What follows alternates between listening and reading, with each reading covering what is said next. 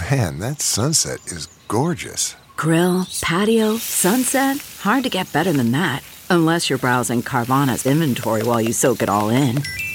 Oh, burger time.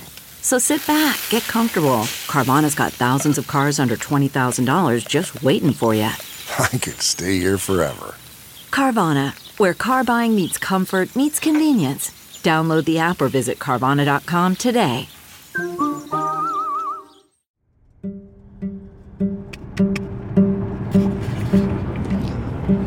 In a Lyft, we're heading out to Pasadena. It's a beautiful day in LA, sunny. Doesn't seem to be even a lot of traffic on the highway. I've now talked to a number of women about Mark Ramsden. We're on our way. We're meeting her soon. And each time they tell me their story, they mention one person 960. This artist from LA. There it is, I'll call her. My friend Aria told me about her too. Mark had said that she was his wife and that she had died after battling cancer. And now he was left to raise their children alone. For others, he told them that she was his childhood friend, or the wife of his best friend, or his ex wife. None of those things are true. But there is one thing that he didn't lie about. This mystery woman, she does live in LA. So I've come here to meet her, hoping she can shed some light on his motivations. Because the thing is, the story about Mark doesn't seem to be the typical conman story, which makes him strangely even more intriguing. Was he driven by money, or sex, or power? Mark certainly doesn't seem to be violent. Maybe this dead wife in LA knows. I'm Kathleen Goldhar, and this is Do You Know Mordecai?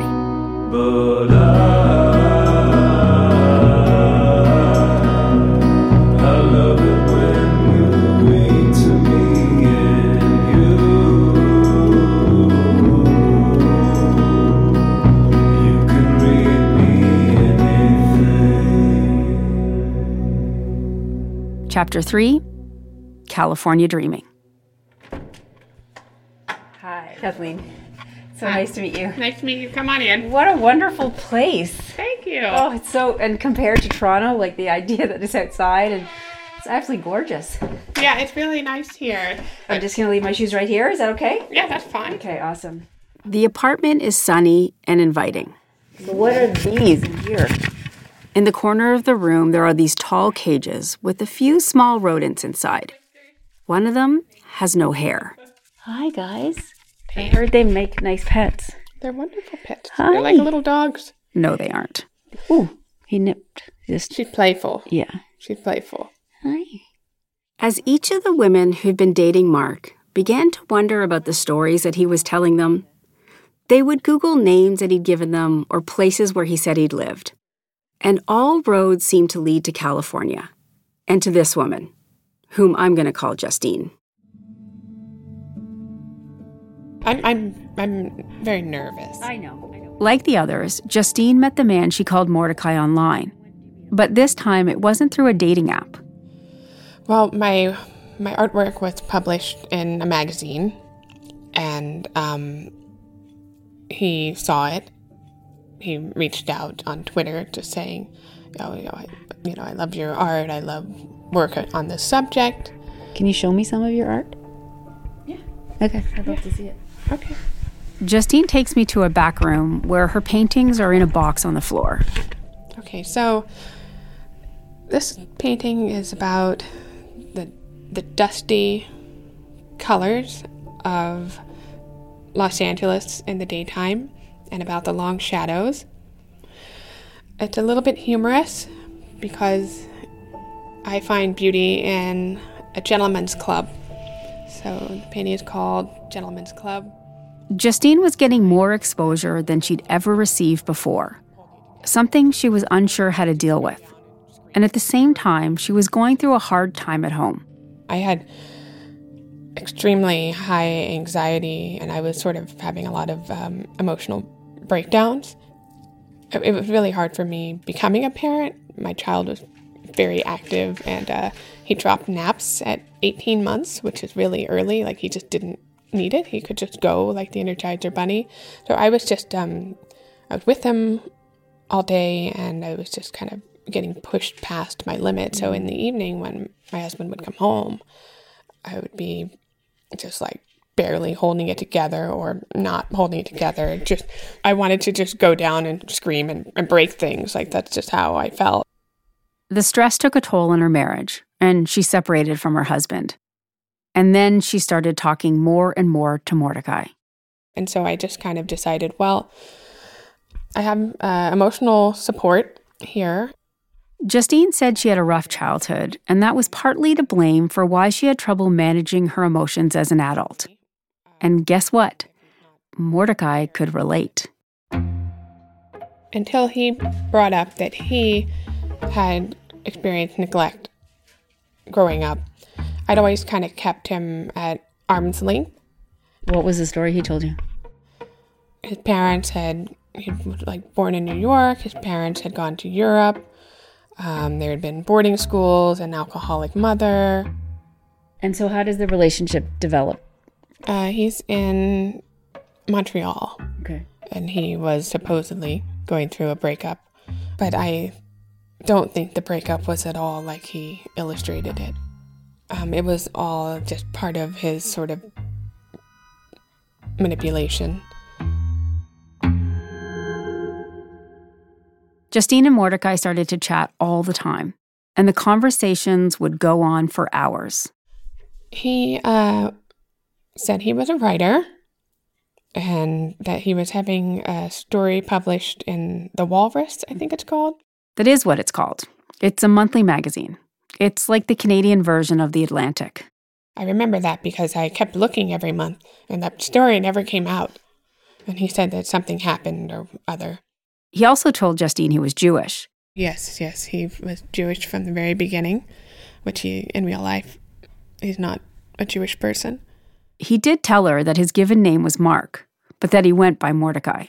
That's where the Mordecai name factors in. He says that that was his Jewish name.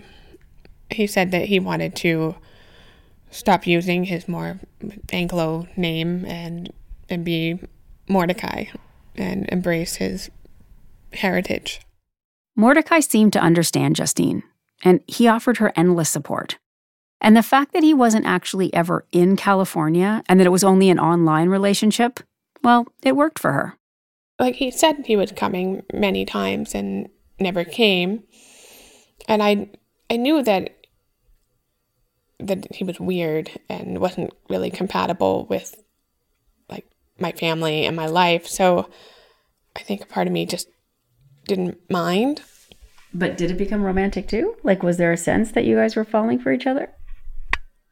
Yes, it it it did. It was also romantic. Yeah. For over a year, things went on like this. Until one day. Hi. You don't know me, but strangely, I know a whole lot about you as basically the love of Mordecai's life and best friend. Justine got this Facebook message.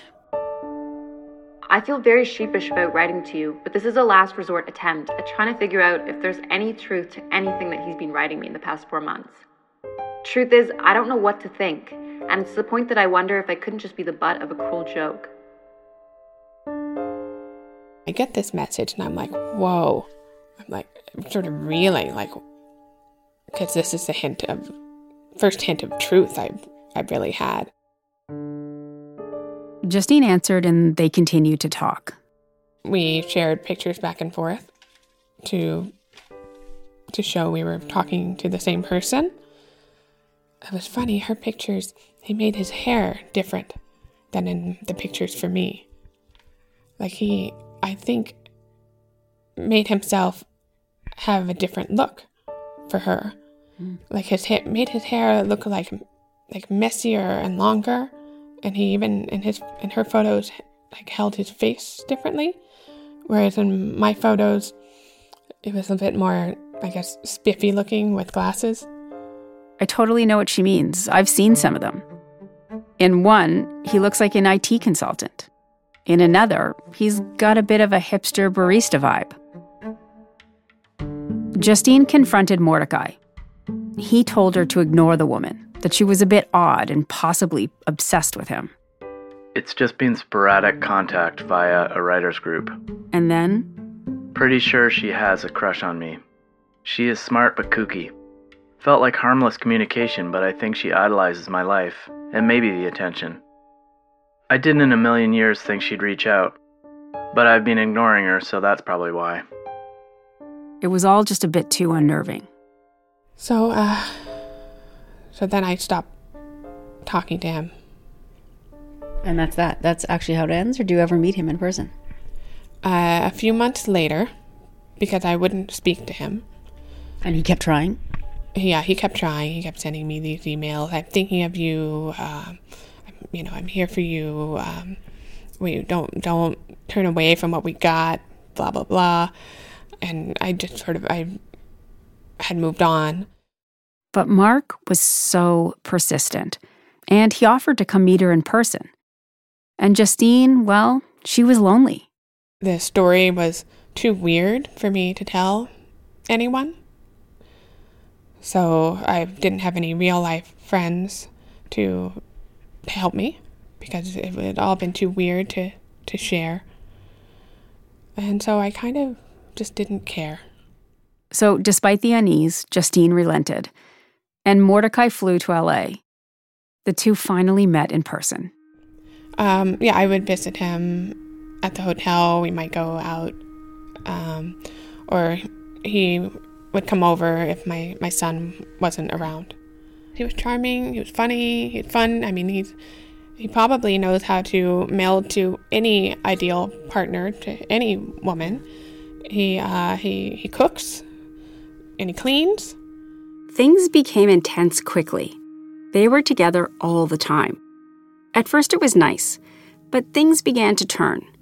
That charm she loved suddenly became smothering. He was clingy, suffocating. And then there was one day when they were out for a walk and somebody asked for directions. Mordecai confidently told them where to go, but it was the wrong way, and he knew it. And then it hit her. I think he enjoys fucking with people. Justine was still dealing with the fallout from her marriage and struggling to raise her young son. I'd been apart from my husband for over a year. So, after about a month, she'd had enough. I began to want him to go. Hmm. And I couldn't get him to leave because he- he supposedly had no money and no credit cards and couldn't go. And then he asked me to drive him to the Western Union and to the airport. So I do that. And that was the last. After he left, Justine reconciled with her husband, went to therapy, and thought she had put Mordecai behind her. It should be so far behind me now, um, but it's not. Let's see. So after the first woman reached out to me, let me think. Who was second? It was about a year after that first Facebook message, after Justine had broken up with Mordecai, that she got a similar message, but from another woman. This time, the woman was confused because she thought Justine was Mordecai's dead wife. I feel like he's gone more and more into conning. Like as he evolves, you know, I'm now I'm dead, and I'm his dead wife in his stories. He um, unfortunately shared photos that I shared on Instagram of my child and me. Um, there's one professional photo that we I had shared, and I think he finds that one really useful because it really makes me seem like I was a Can I see it? Oh, of course. yeah, yeah. So, do you want to describe this picture a little bit? Well, uh, my son began kissing at a very young age. So it's a picture of me on his first Mother's Day, and I'm very happy, and he is kissing my face. He's an infant. Yes, he's very young. And his hand is on your cheek. Yeah, it's kind of an embrace. That's very much a child loving his mom. Yeah. And you're right, it's a perfect photo if you were dead. Yes. yes. It's black and white, which also, Yeah. It is the perfect photo. yeah, How does that feel though for you? I feel horrible uh, that he's using my child's image to. I mean, it, it, it's all horrible, you know, because what he does is he, he uses my child to um, deceive these women. In some ways, you know, I feel like I'm a part of this con because I feel like by using my story and using me, that's how he ropes them in. And it's horrible.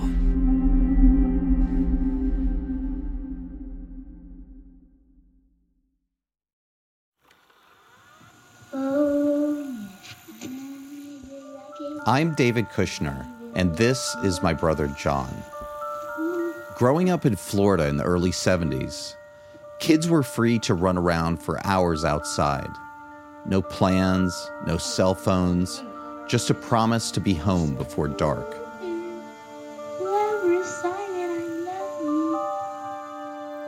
When John was 11 and I was 4, he biked away from our house, through the woods, to a store nearby. He was going to buy me my favorite candy, a little plastic alligator head filled with chewing gum. He pedaled off into the woods, but he never came back. Maybe have a word with you, underdog. I've been a journalist for decades, but the story I've chased the longest is about my brother John. The story of what happened to him. I think the worst thing of the worst is that you never would find the person. On one hand, I desperately wanted to find something, and on the other hand, I was absolutely terrified of finding something. And the story of what happened to our family and our town after he disappeared. A little boy simply goes from his house through some woods to go to get some candy at the 7 Eleven and never comes back. That is every parent's essential nightmare. When you realize that anything can happen, anytime, anywhere, how do you go on? I just wanted to talk with other people who've gone through it. I felt isolated and on Mars. I believe now, looking back, it was, it was absolutely to try to find some answers. And here I am searching for some kind of answer. And how the hell do you continue? This is Alligator Candy. Coming this May, a new podcast from UCP Audio and Transmitter Media. Follow and listen wherever you get your podcasts.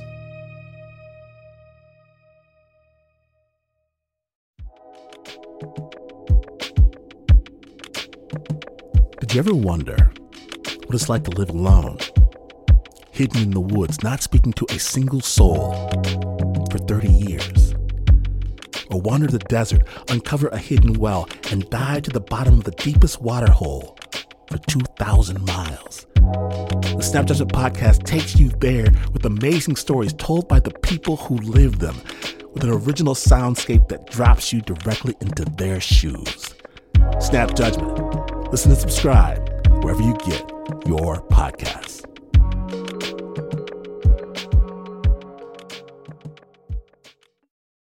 Not only did Mordecai use Justine's image to lure other women to pose as the sensitive, grieving widow, he pretended her paintings were his own. I remember my friend Aria showing me what she thought was her boyfriend's art. It was all Justine's work. So he's just out there on on Bumble, on OKCupid. We're at your coffee shop, pretending to be this very charming, interesting guy who misses his dead wife.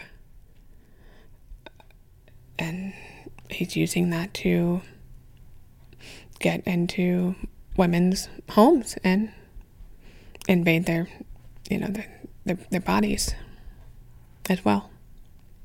Have you told him to stop? Have you told him that Like, have you communicated with him and said, I know you're using me?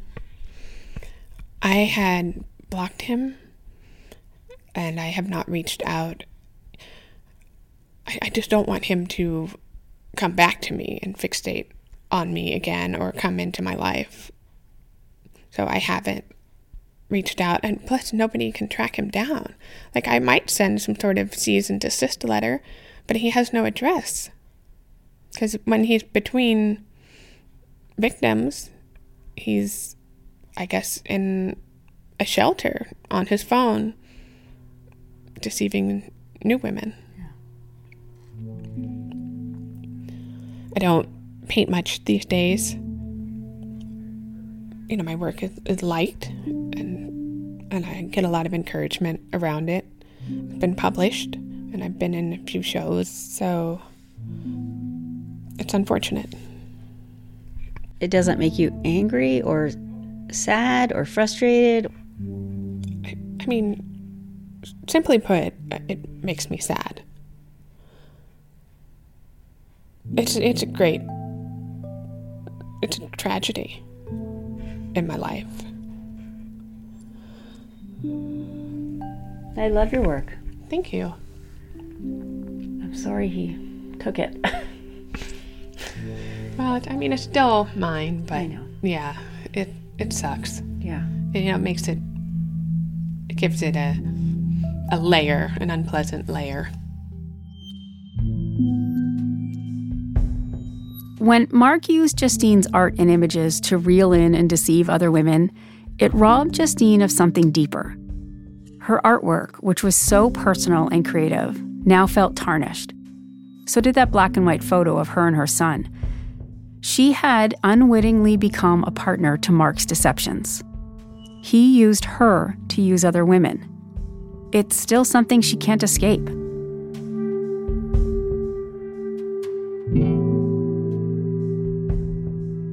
Today, Justine is the point of contact for all the women in Canada.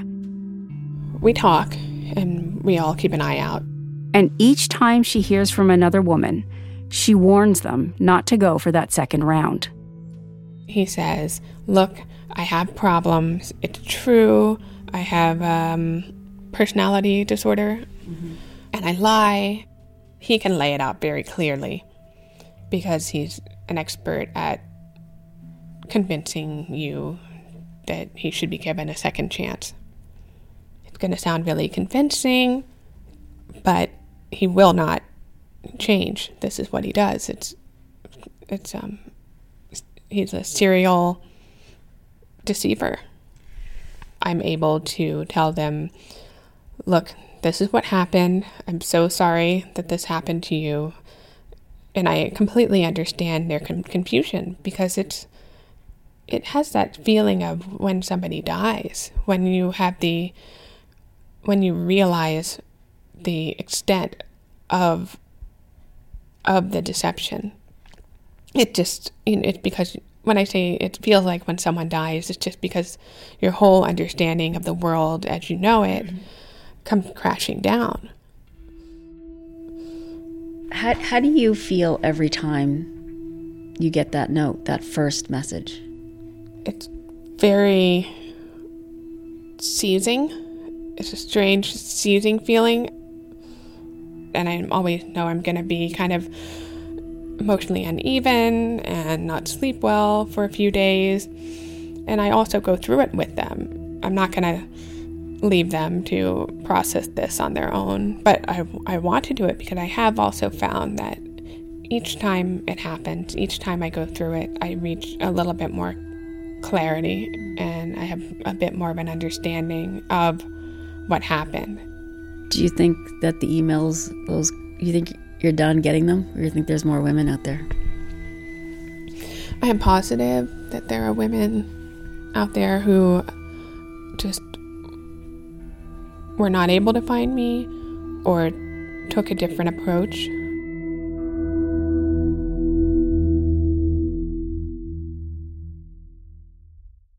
I traveled to LA to meet Justine in the hopes that she could help me better understand Mark and why California looms so large in all his stories.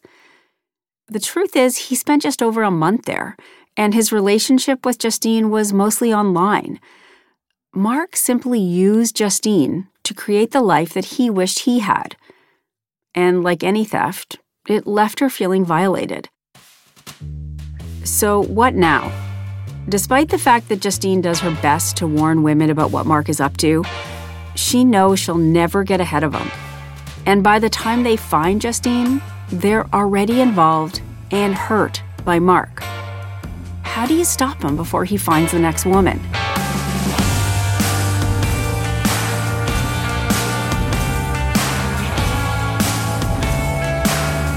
Coming up on Do You Know Mordecai?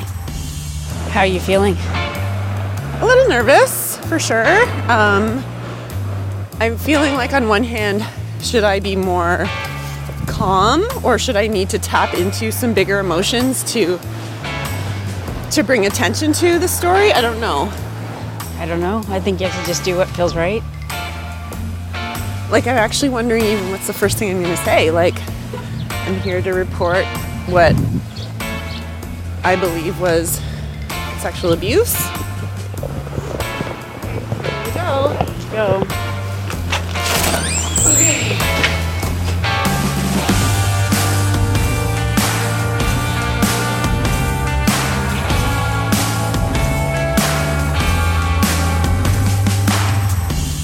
This podcast was written and produced by me, Kathleen Goldhar, and Michelle Shepard. Our executive producer is Stuart Cox. Our associate producer is Alexis Green, with assistance from Abu Raheja and Danya Ali. Sound design and mixing by Mitchell Stewart. Our theme song is created by Quiet Type. This is a UCP audio podcast in collaboration with Antica Productions. Our UCP audio team includes Jessica Grimshaw, Jennifer Sears, Josh Block, and Amy Bell. For more information, go to our website at ucpaudio.com.